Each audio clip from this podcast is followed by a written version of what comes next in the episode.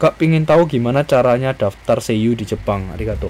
Oke, jadi untuk daftar seiyuu itu aku kurang tahu ya, tapi ada sekolahan atau college yang memang benar-benar mereka melatih voice actor atau seiyuu.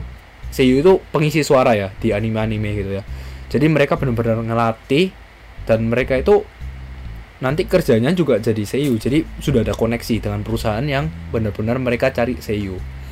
Gitu. Jadi kalau di Osaka itu ada satu yang terkenal itu kerjasamanya sama Square Enix ya. Jadi dia langsung kirim muridnya langsung ke Square Enix gitu.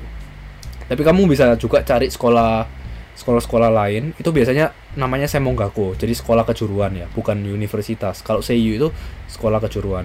Itu kamu bisa cari-cari mana yang sesuai dengan kriteria kamu dan apply. Tapi jangan lupa, kamu butuh minimal N2 biasanya kalau masuk sekolah yang ada di Jepang.